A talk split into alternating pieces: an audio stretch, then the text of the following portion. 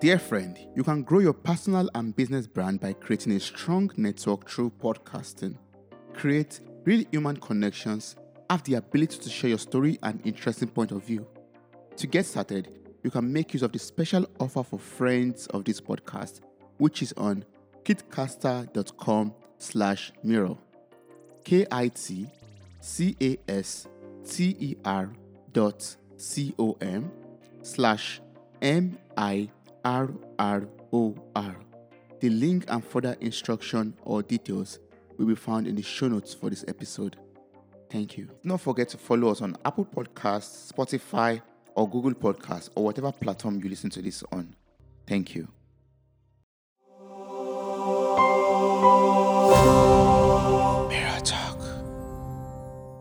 Drawing from 25 years plus of experience and advanced degrees in wellness related education, today's guest has combined personal coaching, corporate training, and public speaking to personally inform, influence, and inspire thousands on their journeys to becoming better beings. Our latest project, the PFF is your BFF handbook, is ideal for anyone struggling to make healthy eating a lifestyle habit. Welcome to the show, Michelle. How are you doing today? Well, thank you. It is just my delight to be here. I'm very well, thank you. Thank you so much for joining me today on this episode of Mirror Talk Podcast. I am super excited to learn more about healthy living from you and also know how to become a better person from you.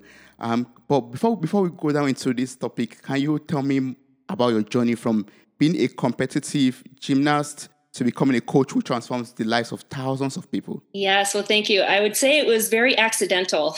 um, I certainly didn't have this vision in my mind um, as what I would be doing, uh, you know, 25 years now doing uh, what I do. But I grew up a competitive gymnast uh, back in the 80s and 90s in a small town in Wisconsin. And I loved gymnastics. Um, but what I realized much, much later was I actually didn't love competition competition is not a value of mine uh, and i didn't know that at the time but uh, for all the great things i learned in gymnastics just you know perseverance and hard work mm. um, making sure that you are getting your rest and fueling your body properly and also understanding that you might have to work harder than somebody else does to get maybe maybe even not the best result maybe even not the same result as somebody else's so those were some mm. i think really good life lessons to learn early on. And then uh, my dream was always to live in hawaii that was kind of the the plan since i was eight years old since my parents first, first brought us there on vacation one year and so mm. uh, that uh, plan finally got to come to fruition when i went to college and I never intended to do competitive gymnastics post uh, high school. Oh. And entering college, it was it was really kind of well, I don't know what I'm going to do. I thought I wanted to be in the tourism industry, which is why Hawaii was a great fit. And then uh, one semester of that, and I realized I hated it. and so fell into what really is my true passion, and that is uh, human behavior and and helping people. And so got my degrees in psychology and nutrition and then went on to university of colorado boulder for my master's in kinesiology and i would say it's really there where everything sort of kind of uh, fell into place i really stumbled into personal training and as the wellness industry changed and evolved and we here went through different economic situations um, i had to evolve in my own business as well Mm-hmm. And uh, that's really how I got to be more of a, a wellness coach and facilitate um, workshops and host retreats and do all kinds of public speaking. And really, because of my own journey and uh, working with lots of different people, that really is my mission to help people be better human beings, whatever that might mean to them at this particular moment in time. Yes, that's a very awesome story. I and I enjoy the way you talk about you know evolving and you know um, changing and all, all, of this you know moving you in the right direction. You know with different circumstances in life, and now you are here um, you know, influencing the lives of thousands of people with everything you've experienced and everything you've learned so far in life. That is amazing. That is so great. Yeah. Well, thank you. I feel very fortunate, quite honestly, you know, to to be able to live what you love and make a living doing what you love. I mean, I think that's everybody's desire. And I wish I could say, oh, this was my plan and I had it this way and it all turned out. It I mean, sometimes the best things do really happen by accident but i will mm. say it's it's the willingness to be open and to evolve and to continue to educate and learn and grow maybe to unlearn some things i know i had to unlearn and relearn a few things because um, things have changed things have changed and what we know about health and well-being has mm. changed as well and i do find in my coaching there's still a lot of the old message that is so ingrained in people mm. and it's a really hard mindset to change and i know it is because i also had to do it myself. So i feel like having that ability to relate because they are experiences i have also personally gone through is very helpful from the coaching side.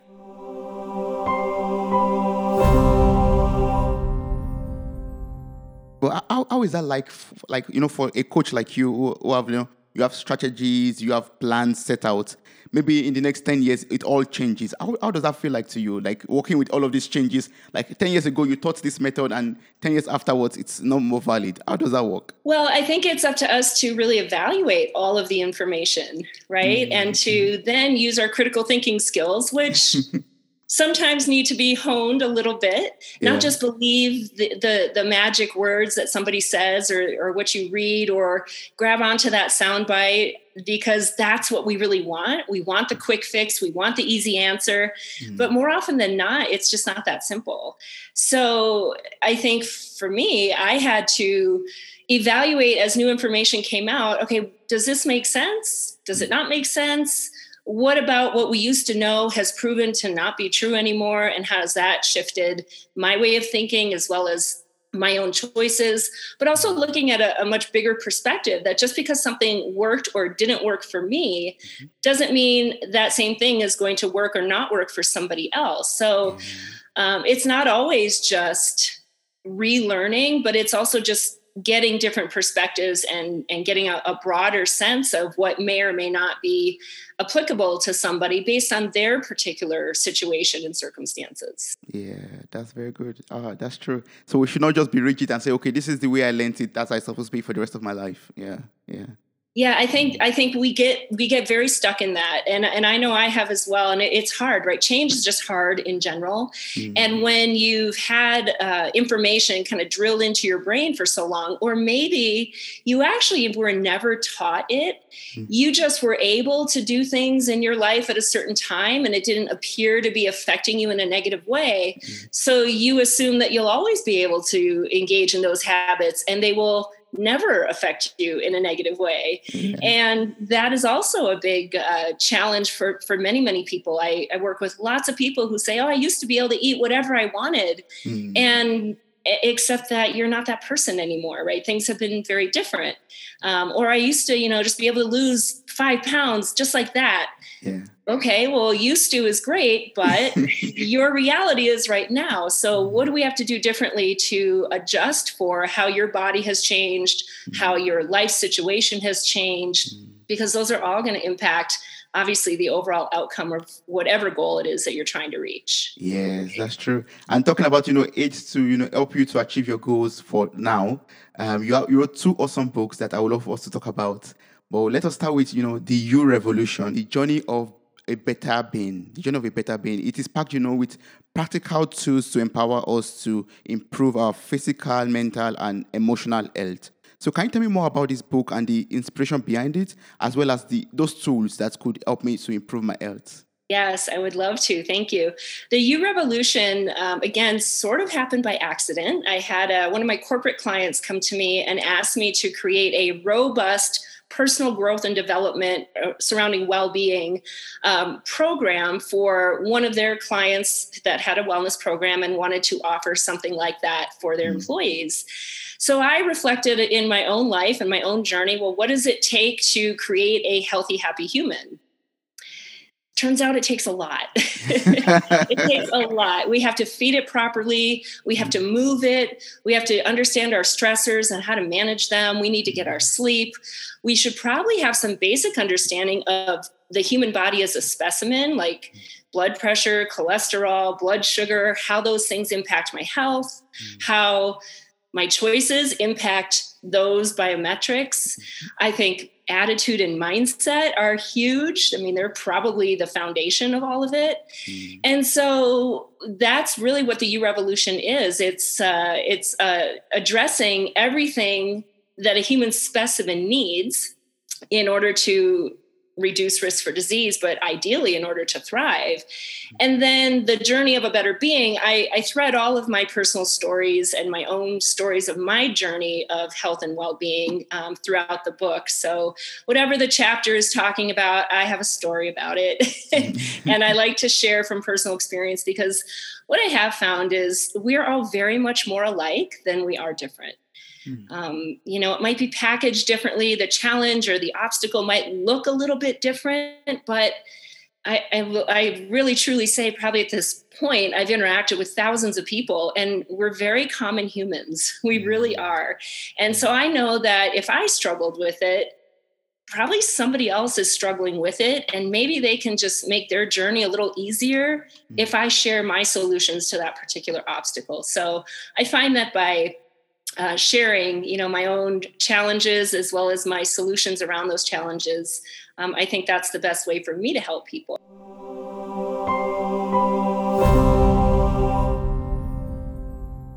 So, are there like some of these tools that you could walk us through, or you could tell me about, for example, that I could use to um, improve my health, so that um, listeners out there could also benefit? Yeah. Um, well, I think, first of all, understanding the human body, we really aren't taught that. I don't know, you know, if your audience is taught that, but I know growing up in school, we're, t- we're taught some basics, but we really aren't taught a lot about how our brain interacts with the rest of our body. We have this very, um, this idea that we're very disconnected, right? It's mind body. Mm except that the mind is part of your body. This is actually one whole specimen. And I know when I really started to make the connection that what I think up in here creates some kind of feeling, and that feeling generates some kind of energy, and that mm. energy leads to some kind of action. Mm. If it's negative, it's going to lead to something negative. That's, I mean, that that's almost always the way it goes. Mm. And we can't control what, what, the thoughts that come in, but we do get to decide what we do with it. We have the option of controlling what we do with those thoughts. Mm. I would say this was probably the most recent piece of the puzzle in my own journey to come into play. Now it's been there for quite some time now, but I wasn't really on board with this for for a long time. Back when I was growing up, this wasn't a thing. We I mean mindfulness has been having a movement in a moment and it's mm-hmm. great. So I think it's very um, common now to be talking about this, but this really wasn't a, a topic of conversation. And so for me to really dig deep and adjust my mindset, really get into my internal dialogue. How is that helping me? How is it hurting me? And then what do I need to do to change it? And I did discover that unless and until you change what's going on up here, mm-hmm. very little else is going to change for the long term. Now, we can do anything for a short amount of time but you have to have the belief and you have to have um, the confidence that you can implement certain strategies and you have the skills to be able to overcome these obstacles. Mm. it's just hard. I think that's just that's just the answer to everything. Healthy is yeah. hard. That's that's basically what it comes down to. Yes that's true. And in, in your, your book you mentioned some um, you talked about some points that has to do with you know um, how to make your hormones behave and um, you know, mindful eating tools and also, you know, tips for um, a better um, night's sleep, for example. Can you can you tell me like how can I make my hormones behave? How can I make my how can I put my hormones under control? That's such a great question. I love it. I love talking about hormones because they are either completely misunderstood or not even on somebody's radar. Mm-hmm. So the your hormones are simply your body's chemical messengers and we have about 50 different types of hormones in the human body. Mm-hmm. And they're literally sending messages to all of your systems telling the systems what they need to be doing. And ideally we have our hormones working when they're supposed to be working, not overworking, not being depleted, and they are balanced with each other in the way that they need to be balanced with each other. Mm-hmm. So, how we make our hormones behave, you're going to love this. It's very, um, it's very earth shattering. it's very not sexy. It's called the healthy lifestyle. Mm. It's what you put in your body affects lots and lots of hormones from your hunger hormones to your uh, blood sugar regulating hormones, insulin and glucagon, of course, your stress, fight or flight hormone, cortisol. It mm. also can affect estrogen and testosterone and progesterone. I mean, what you put in your body impacts everything, mm. not only from your body's ability to make your chemicals, but then what those chemicals are going to actually do based on what you just did or didn't put in your body. Yeah. So it's high quality fuel, it's proper hydration. Um, lots of rest, repair, and recovery time. So we have to allow the body to get rest, and we can call that sleep. Mm-hmm. Um, we also have to have things that give us a sense of joy, a sense of purpose um, that makes us feel like we're valued and we're appreciated. And then we have to have minimal fight or flight experiences in our lives. So we call that stress, right? So stress management is a very big thing. Yeah. It has been always, but certainly in the last year and a half, it's been on the forefront of many people's minds. Mm-hmm. And, you know, when we are in a state of chronic fight or flight, we are in a state of chronic hormonal imbalance mm-hmm. because that's what fight or flight is. The fight or flight response, your survival mechanism, is literally complete chemical chaos. Because back in the day, we had to really ramp up to survive real threats, and they were imminent threats. And so the body or the brain detects danger, it releases adrenaline and cortisol. Mm. Cortisol is kind of the stage manager of fight or flight. It's going to tell all the other hormones what to do based on the perceived nature of the threat. Yeah. So, under true fight or flight, this chemical imbalance is fabulous.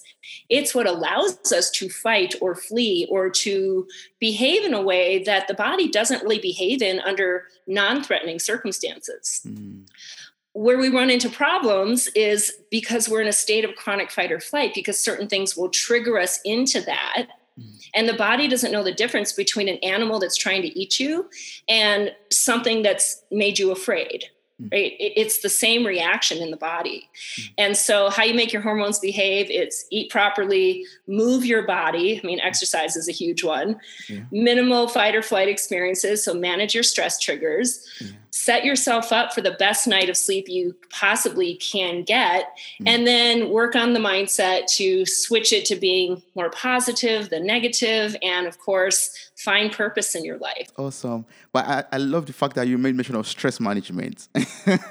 and now to ask you, how can I manage my stress? Yes. Um, so when I think of stress management, I kind of break it down into two separate things. One is to evaluate your triggers. And a trigger is anything that gets you going. So any reaction or emotion that's tied to your fight or flight response it's it's in fight or flight. So i want to identify a particular trigger. So something that gets me angry irritated frustrated worried annoyed. I have fear. I have anxiety. I have guilt. Mm. those are all emotions and reactions that are part of your fight or flight system and back in the day those reactions and emotions were were actually serving to protect us they are they were there to protect us from danger to help us survive a potential threat well, I'm guessing the things that get you going like that these days are probably not actual threats to your life in that moment, which means there's no need for your survival mechanism to kick in. Mm. So you want to identify the triggers and then evaluate is this a real threat to my life? And if you can answer no, it's not, then your goal is to teach yourself a way to respond differently so that you don't get angry, irritated, frustrated, annoyed, fear, have constant anxiety, are hanging on to guilt and i mean those are all really you know long journeys for people to go on depending on what the particular thing is mm. some are very simple some are really really really hard to adjust the mindset on those mm. So that's number one stress management is let's just not get into fight or flight in the first place but then we have to also put practices in place that will help us release the stress right so developing your emotional awareness, being very in tune with your emotions. If I'm angry, I should feel anger. I don't want to pretend I'm not angry if I really am. Mm-hmm. Let me be angry and then let me evaluate is this helping me? How long should I stay angry? What am I going to do about this thing that's making me angry? Can I do something about it? Is this a thing I can control? If it is, great, let me do something. If it's not, then my healthy choice is to steer my my uh, attention to something else. Mm-hmm. Um, if I have, you know, lots of busy thoughts, right? This is big for a lot of people, the very busy mind. Mm. Your busy mind is normal. It means you're human. Uh, it's very normal to be on high alert for danger. That's how we're wired. Back in, in the day, the person who was on high alert for danger and assumed that every noise they heard was a tiger that was going to eat them, mm. even if they were wrong, it didn't matter, right? But when they were right, well, they're the one that survived. if you're the person who's just going along, no, there's no danger anywhere. Oh, that's just the wind making that noise, and you were wrong, and it was a tiger, you would have been eaten. Mm. So, this is part of survival, that busy, busy mind.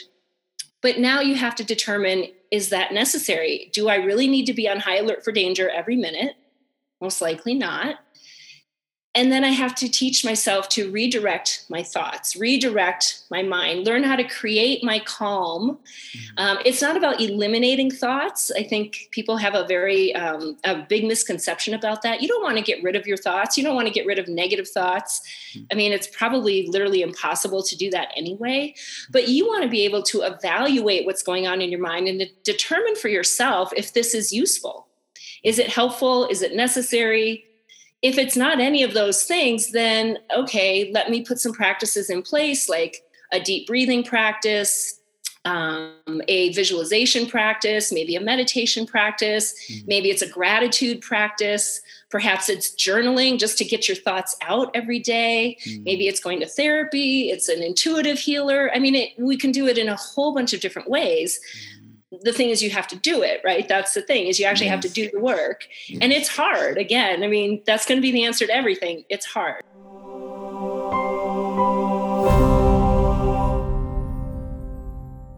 One other point that all of us to talk about from the book is uh, you know weight loss. So how what, what is what is the truth about weight loss and what are the strategies of you know um, losing weight for the rest of one's life like lifetime or lifelong weight loss and not just a diet for a short period of time and gaining the weight back and you know the whole cycle thank you for that question that is the eternal question isn't it um, i mean mm-hmm. i've been on this planet for a number of years and i remember growing up that my mom always had to lose five pounds these were words out of her mouth mm-hmm. i have to lose five pounds and yeah. i thought oh okay i don't know why but i guess this is just what you do you you have to lose five pounds mm-hmm. So weight loss is i think that the conversation is never going to go away. And what's really interesting and i think quite disheartening is the more focus we've put on it at least in this country in america uh, the worse we've gotten. We are now at i mean ridiculous epidemic stages of obesity. Mm-hmm. and it's only getting worse. Our young people now are, are you know just accelerating the pace of obesity.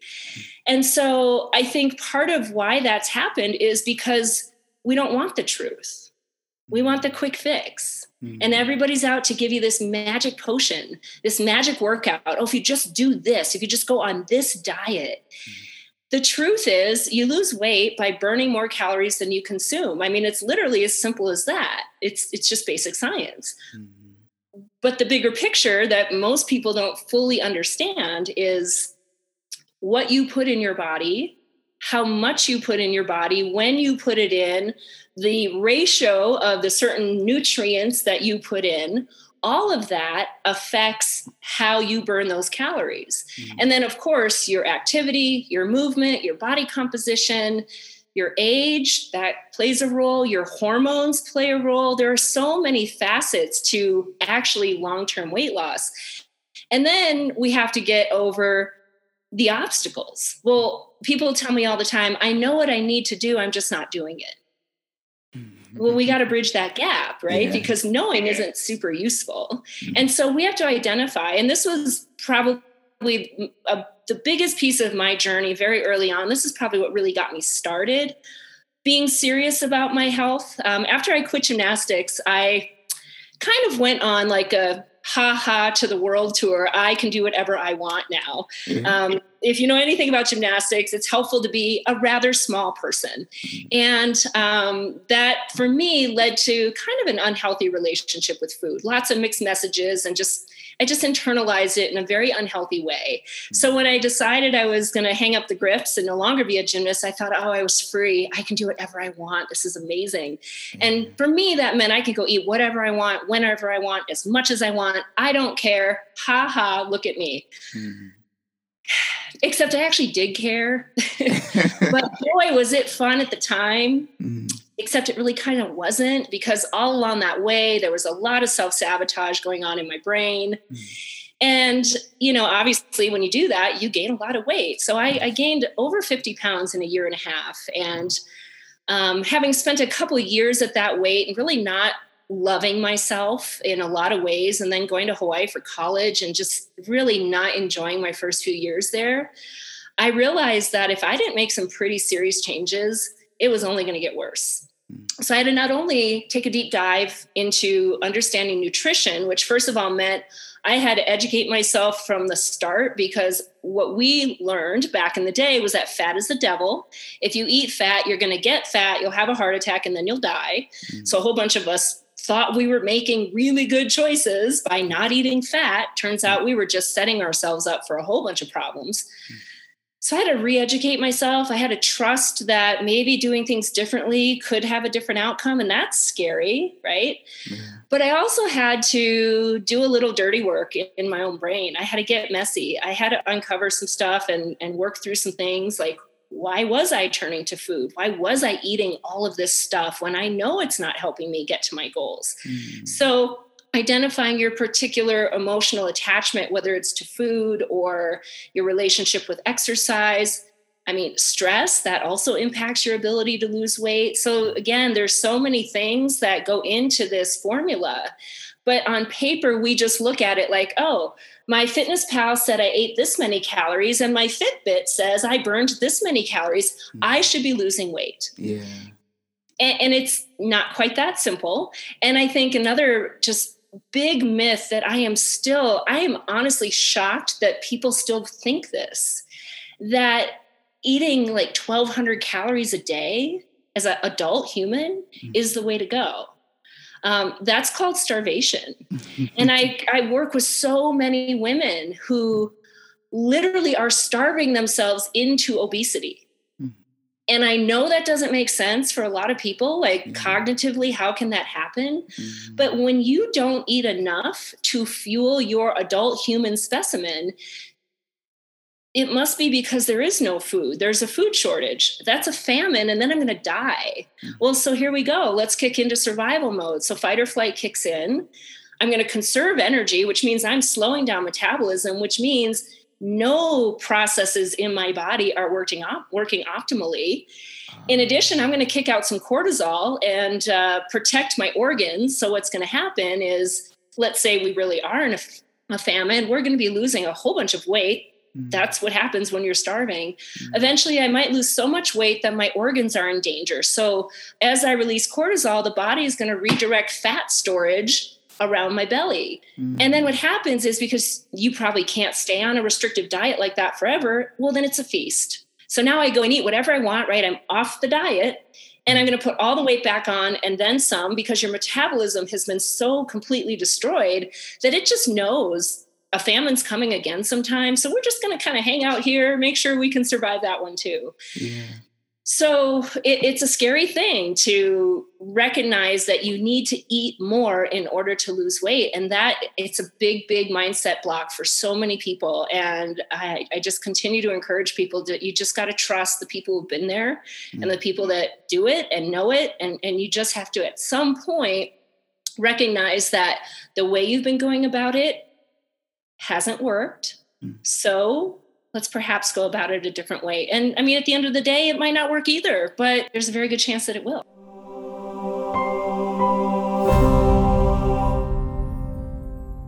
I really love that because I myself have been asked that kind of question before. Like Toby, um, I'm eating, you know, um, I'm on this diet. I'm eating like low, low, low amount of food, for example, um, burning more calories, and, and, I'm consuming or something like that. But I'm great. I'm growing fatter. What's happening? What's the issue? And I'm always just like yeah dumbfounded. I don't know what to say about it, but this is the right answer. The metabolism also reduces. The rate of metabolism reduces, and one gets fatter that way. And, you know, I think so often we put the focus on the calories of the food. Mm. What we don't really focus on is the nutrients that food is giving us. If mm. you're on such a low calorie diet, number one, that probably means you're not eating very much fat. And fat is essential for so many of your body processes to happen. But it also means you're not getting adequate amino acids from sources of protein. You're not mm-hmm. getting adequate vitamins, minerals, antioxidants, fiber, all those things that you get from plants, which are your carbohydrates. Because when you're consuming such a small quantity in terms of calories, it also means you're consuming a very small quantity in terms of nutrients. And mm-hmm. those nutrients, those raw materials that the food gives us, are what this human specimen needs in order to function properly. Mm-hmm. So if I'm not putting it in, I'm going to draw those nutrients out of my storage, which means I'm probably going to draw it out of my muscle because that's mm-hmm. where I store a lot of nutrition. So now I'm also losing muscle mass, mm-hmm. which means I'm also decreasing my metabolism because muscle is metabolically active. It burns calories 24 7. So, along with the nutrition piece of it, there has to be the exercise component. And I think, I really believe everybody needs to engage in consistent strength training. I don't care male, female, I don't I don't care. I don't care what your goals are. If you want to mm. be a healthy human and mm. either facilitate fat loss or prevent fat gain, you mm. want to remain independent when you're 50, 60, 80 years old. Yes. You have to actively work to either build or maintain your muscle. Because if you don't have a job where you are lifting, pushing, pulling, carrying heavy things mm.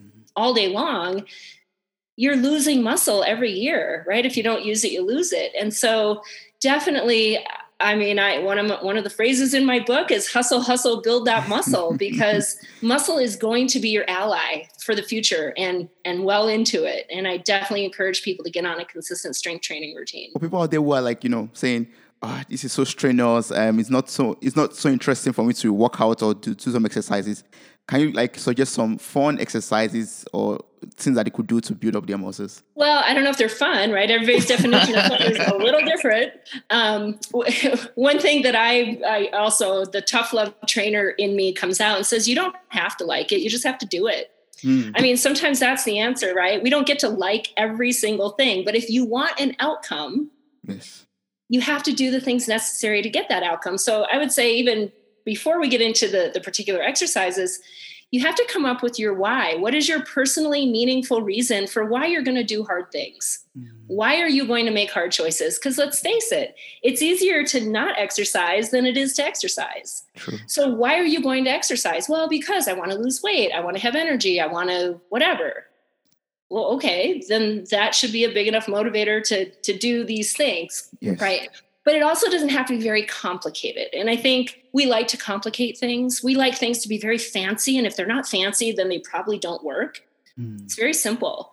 I mean, if you are just starting out, it can be very simple. Monday, Wednesday, Friday, you do 25 push ups, maybe against the wall or the countertop, or you're on your knees on the floor, whatever level, but you do 25 of them Monday, Wednesday, Friday. Mm. Tuesday, Thursday, Saturday, you do body weight squats. Maybe you sit down into a chair and you stand up from the chair and you do that 25 times, or you sit against the wall like you're sitting in a chair. So you hold a wall sit for a minute. You throw in some planks, you work on your balance. Maybe you go up and down your stairs 10 times, put on some great music, get mm. yourself some nice clothes, good shoes. Do whatever you need to do to jazz it up and make it fun. But I think we definitely get ourselves in all or nothing mindset. Mm. And if I can't do it all, then I do nothing. Mm. And this was never more apparent than when uh, pandemic first hit and the gyms here closed down and all these people were like well i can't work out because my gym closed. Like, you can't work out because your gym closed? What do you mean? You have a body. You can do jumping jacks. You can run up and down your stairs. You can do push-ups. You could probably get some resistance bands. They're not that expensive. Mm-hmm. well yeah but i really like going to my my CrossFit class because I like the camaraderie. And oh, okay. So the real answer is you can't do what you want to do, so you do nothing. Mm-hmm. And I mean, that nice. definitely isn't going to get us where we need to go. So I think part of being a better being yeah. is the ability to be fluid and flexible as things change, as obstacles appear, mm-hmm. okay, well, not what can't I do, but what can I do?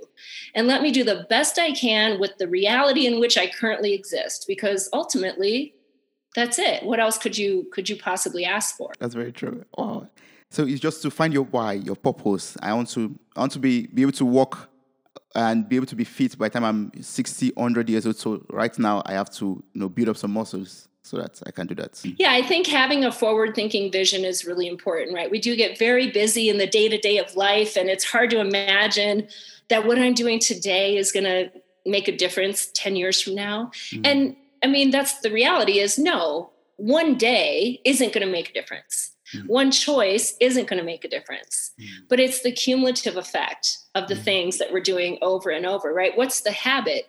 Is it more often than not I exercise and then I went for five days without exercising? Mm. Or is it, oh, I exercised for five days and then I went a whole bunch of time without exercising? Mm. Is it more often than not I'm eating really healthy food and then, yeah, I went on this holiday with my family and we ate all kinds of stuff and or is it nah mostly i'm eating like all kinds of stuff and every now and then i get on this you know this little um, stint of putting like salad in my body so you have to look at the big picture and it's it's the overall what are the habits what's my consistent pattern because mm. that is really what is going to impact your outcome in the long run yes. and getting out of this idea that there's going to be some quick fix that if I do this, then this will happen and it will probably happen overnight and it will have been super easy. Because that's not reality.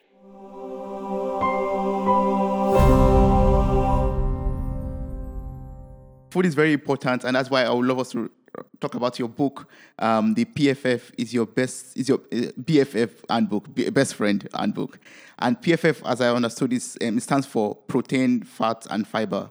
And earlier you made mention that fat is very, actually very important, which is one thing I also have to work on myself to ensure that I have enough fats in my body or in my diet, as I, in what I eat, for example. So can you tell me about this handbook, and um, can you also tell me about the, the power of combining um, protein, fat, and fiber at every meal or, uh, or snacks that I have to take? Yes, thank you. Um, so the PFF is your BFF handbook is literally a simple guide to fueling your busy body. That's the subtitle. So, you know, again, we like to make nutrition very complicated and what am I supposed to eat? And don't eat that and eat this. And we're supposed to eat this today and that's going to kill you tomorrow. So I try to make it very, very simple. And again, nutrition was a huge piece of my own development and journey. Mm. And it was identifying that at the core of all of it is keeping your blood sugar steady Steady blood sugar from the time you get up to the time you go to bed is the key to your life, truly. Mm. And how we achieve steady blood sugar is by eating protein, fat, and fiber, because those three things are very difficult for the body to break down. So they're going to provide a very slow, steady source of fuel to nourish your brain and your body so you can think and function. And then you have to refuel, so PFF every two to four hours. Mm. And you want to fuel mostly when you're up and functioning and need your fuel, and you don't need a whole bunch to lay down and go to bed. So PFF every two to four hours, most of your nourishment early and often in your day, less of it as you're getting closer to bedtime. That's kind of the, the basic strategy of how to eat. Yeah. And protein, fat, and fiber, again, it's about steady blood sugar because if we allow ourselves to get in a cycle of spiking and crashing blood sugar, mm-hmm. there's a very good chance that you're going to go eat sugar because physiologically, that's what you need. Yes. So I'll give you just a, a prime example. This happened to me daily back when I was going through like trying to figure out what to do. So again, this is early 90s, fat is the devil. I'm going to be good and not eat fat because I don't want to get any fatter than I already am. Yeah. So I would have a plain bagel, fat-free yogurt and a banana. And I would be like, good job, me. I ate no fat. I ate really healthy food. I'm so good. I'm not going to have cookies today. And then, like an hour later, I literally, it's not that I wanted cookies, it's that I had to have them and I had to go find them and I was going to die if I didn't get them. Mm. And what I learned is fat free yogurt, a bagel, and a banana is sugar, sugar, and sugar. Mm. There's a tiny amount of protein in that yogurt, but really none to speak of. And there's no fat anywhere. So I flooded my body with glucose it went out very quickly because all of that stuff breaks down very, very easily. And then I crashed. Mm-hmm. And when your blood sugar crashes, you physiologically need sugar. So at that point, it wasn't about willpower, even though that's what I thought it was. Like, gosh, what's wrong with you? You're such a loser. You can't not eat cookies. What is your deal? Mm. And then the cycle of self sabotage would kick in. Mm. Well, again, going back to understanding how a human body works, you want to avoid those spikes and crashes. And protein, fat, and fiber are really what do that. A couple other reasons why you're going to want to embrace PFF as your BFF is because we have fat soluble vitamins, A, D, E, K. So, again, I think probably a very classic example. Uh, people will maybe decide to eat carrots as a snack instead of the chips that they normally eat. So, mm. great. Carrots are a real food, fabulous but it's a carbohydrate all by itself. So you're probably going to spike your blood sugar, it's going to crash, and then you're going to go get the chips anyway. But also, those carrots have a lot of vitamin A yeah. in the form of beta carotene. Mm-hmm. Well, vitamin A is a fat soluble vitamin. So here I am making a much better choice by eating carrots instead of chips, but I'm not even getting the benefit of that better choice because I don't have any fat with it. So I'm not absorbing that beta carotene. So I'm putting great nutrition in my body and I'm getting literally zero benefit from it. Mm. So you need to eat fat with your food so that you absorb those nutrients. Yes. Fat is also flavor, right? Mm. Um, and fat works on your hunger hormone leptin. When you eat fat, it triggers the release of leptin. Leptin is the hormone that tells you you're satiated. Fiber works on your other hunger hormone, ghrelin. When you eat food that has fiber, as it travels through your digestive system, it absorbs water, expands, gets to your stomach, which is where ghrelin is produced. Ghrelin is the growler, it tells you you're hungry. Yeah. Well, as your stomach stretches and it shuts the production of ghrelin off, it's a lot easier to minimize what's going in if you don't have a hormone telling you that you're hungry. Mm.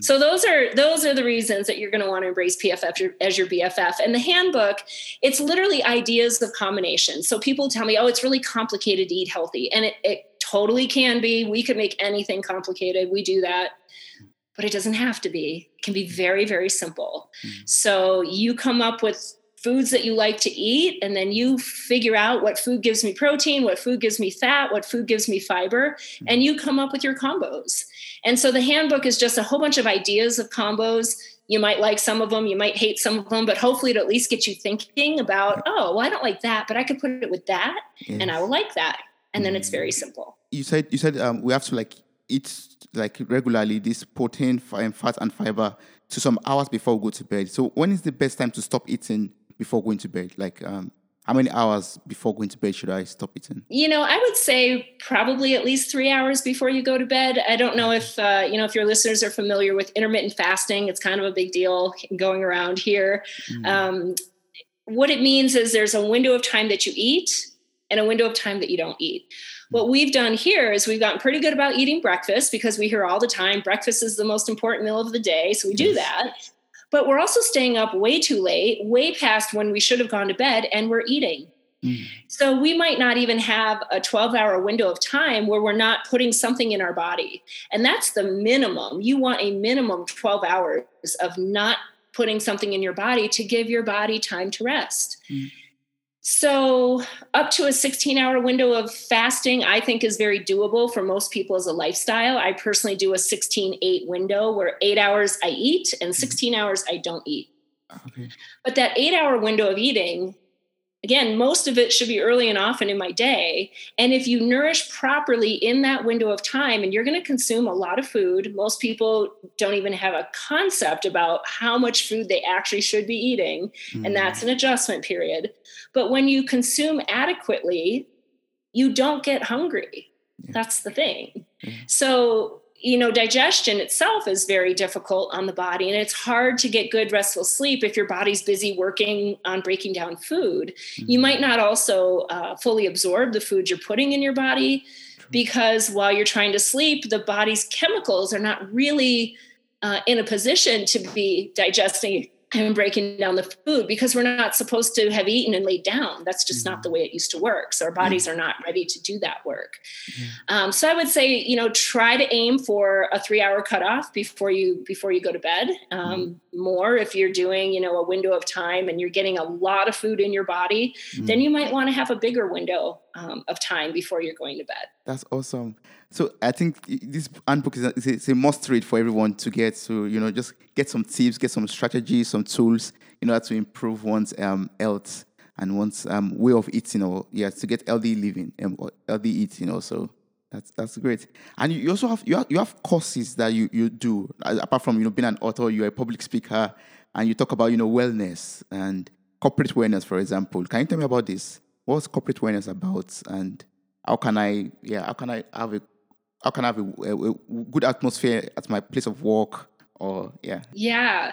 Um, so a lot of companies are understanding that healthy employees are better employees and just putting some uh, value into their employees well-being overall is something that really has become um, relatively common. Not maybe as common as i am hoping it will become um, but this idea of employee well-being is i think incredibly critical.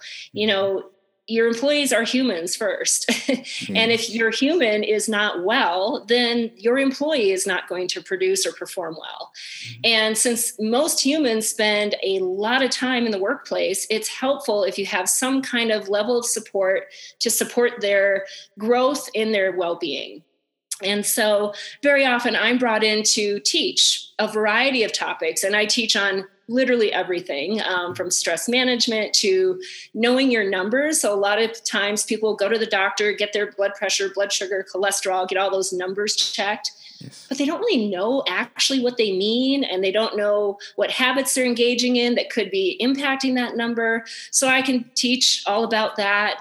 Um, I teach on nutrition, I teach on mindset. So you know it's it's really any topic that is about enhancing or improving your physical mental or emotional well-being so i might come in and do a lunch and learn or i'll do a virtual session of course that's been uh, kind of the mainstay for the last uh, 16 17 months now and uh, which has been beautiful because obviously i can reach a much bigger audience doing that mm-hmm. and just spread the message of of health and well-being within the workplace and when you have people who are working together for a company, it's also nice if they're working together to support their needs to be a healthy human.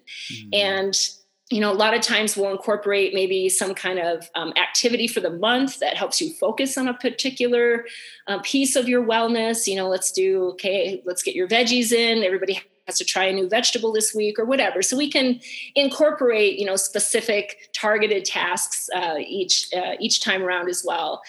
But yeah, that's through corporate wellness. I've also created U Revolution University, mm-hmm. which is uh, basically my online recorded content, and you can uh, sign up to be a U, Revol- U Revolution University student mm-hmm. and access um, all my content. There's one-on-one coaching available, so that's an option for people who might not have a wellness program at their company, or maybe you're self-employed and that's just not something you're ever going to get. So you can still get wellness education through U Revolution University. University. Yeah, that's good. I'm going to place the link to your website in the show notes for this episode. So I would love everyone to click on the link where you can get information about the courses, the public speaking, and also the books that um, are available on Amazon to be purchased and get a copy of the book to read. Anyone or both both books to read and you know improve your life and become better beings. That that will be awesome. That'll be great. And you know, I love I love. The, I, I love that. I love the fact that you know your, your mission is to to uh, help us have you know better minds, better bodies, and to be better beings in general. So, can you tell me how to you know with this kind of life where we are we have a lot of things to do, you know, a lot of tasks to to um, settle or to um, you know a lot of missions to to accomplish in life. Um, how do you work on your work life balance? Like, how can I eat, you know? how can I be mindful of my eating healthy, you know, um, becoming a better person, and also working to accomplish everything I want to accomplish in life and combining everything all together and still being healthy and uh, emotionally stable. how can I do that? You know, it, it's a lot. That's the thing. You know, back in the day, life was very hard, but it was simple. Mm-hmm. I got up, I found food, hopefully, or somebody else did. I did my hard work in the community. Um, we hopefully didn't get eaten by animals. We didn't mm. eat poisonous berries. And then it got dark. I went to sleep and then I woke up and I did the whole thing over again. Mm. So it was very simple. There weren't a lot of options, but it was really hard. Like I had to work really hard. I had to mm. run away from animals sometimes. Mm. Well, nowadays, life is very easy. It's just incredibly complicated, mm. right? I can push a button on my phone and food shows up. I mean, that is really easy. Yes. So you have to decide are you worth it? Are you worth taking the time and energy to make the hard choices? And I hope that everybody determines that they are worth it. Mm-hmm. One thing that might be helpful is to um, articulate for yourself your goals, your values, and your priorities. And when I do this in a training, we'll have people write these things down. And very often they didn't make their own list. Mm. Like I didn't put myself on the list of priorities. And I think that's very telling. And yet, this thing requires effort, right? So, when you identify what your goals, values, and priorities are, you can then determine Am I spending my time and energy in ways that I say are important to me? Mm-hmm. And a lot of times, maybe you did put yourself on the list, but then you look and you're like, Yeah, except I'm not really doing anything that reflects that I am a priority in my life. So I think you first have to get to that place that you have determined I'm important enough to take care of. Mm-hmm. And then you have to establish systems and routines to make it all happen because that's the thing. We only are forever going to have 24 hours in the day. And now we have more to do, more options, more expectations, more demands. Mm-hmm. But ultimately, this thing is often the one that gets neglected. Yes. And so it's either do a little hard work now or have a, a lot of hard work to do later. And and that is something i discovered in my own life right? Easy easy easy really really hard. And so now i'm like no let me just more often than not make the hard choice and then hopefully i'll avoid harder later. Mm-hmm. and a lot of times i'm working with people who are in the harder later phase. And if we can avoid that altogether that's ideal but that means you have to do a little bit of the work all along the way. Again it's consistency and it doesn't have to be you know overwhelming but appreciate that little things are going to add up to an outcome. Mm-hmm. that's true. That's very good. Wow. So as a closing remark what would you tell someone out there who's trying to become a better being who's trying you know struggling so hard to have um, good uh, or healthy um, eating habits or just to improve one's lifestyle for a long time not just for a short period of time but for the rest of Israel life? What will you tell that person? You know, actually, what I'll do for you is I'm going to send you this health habit assessment that I have. And I think that's a really good way. Uh, you can share it with the listeners to just get an evaluation of where you actually are in your own health and well being. Mm-hmm. And once you take that assessment, you can then determine okay, what am I ready and willing to work on? Recognizing that you're not going to be able to do it all and you shouldn't do it all at once. So start small, pick one thing. Maybe it is nutrition, maybe it's the mindset, maybe it's, oh, I need to disconnect from technology a little more. Mm. But then put a real strategy in place, not just I'm going to try to eat better. That's a statement, yeah. not a strategy. So, specifically, what are the things I'm going to do, what does that even mean? What does eat better mean? Mm. So gain some clarity, get it out out of your head and, and really be thoughtful about it. And then identify what potential obstacles are going to come in your way and what are going to be the strategies around those obstacles. But, you know, it is a journey. And I think um, for me, one of the biggest shifts in my own uh, mindset was to let go of this idea of the result. We're so focused on the result and the outcome. Mm-hmm. And yet, if I just do what I need to do to get that outcome, there's a very good chance I'll get that outcome. Yes. Even if I don't get that outcome, if I've done really good things, I know it's still impacted and had a had a had a good um, you know benefit to me. Mm. So I learned to let go of the outcome and focus on the actions instead because I'm in control of actions. I'm not in control of outcomes. And that again, it's part of the mindset.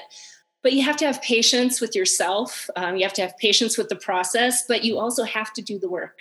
Mm. So, um, you know, those are kind of the keys to to getting moving forward on the journey, and and to recognize that the the journey's not linear. It doesn't just go like that. Mm. It's up and down and round and round, and sometimes it spirals, and sometimes it's a, you know a, a big hill, and sometimes it's tiny. Yes. That's actually the journey.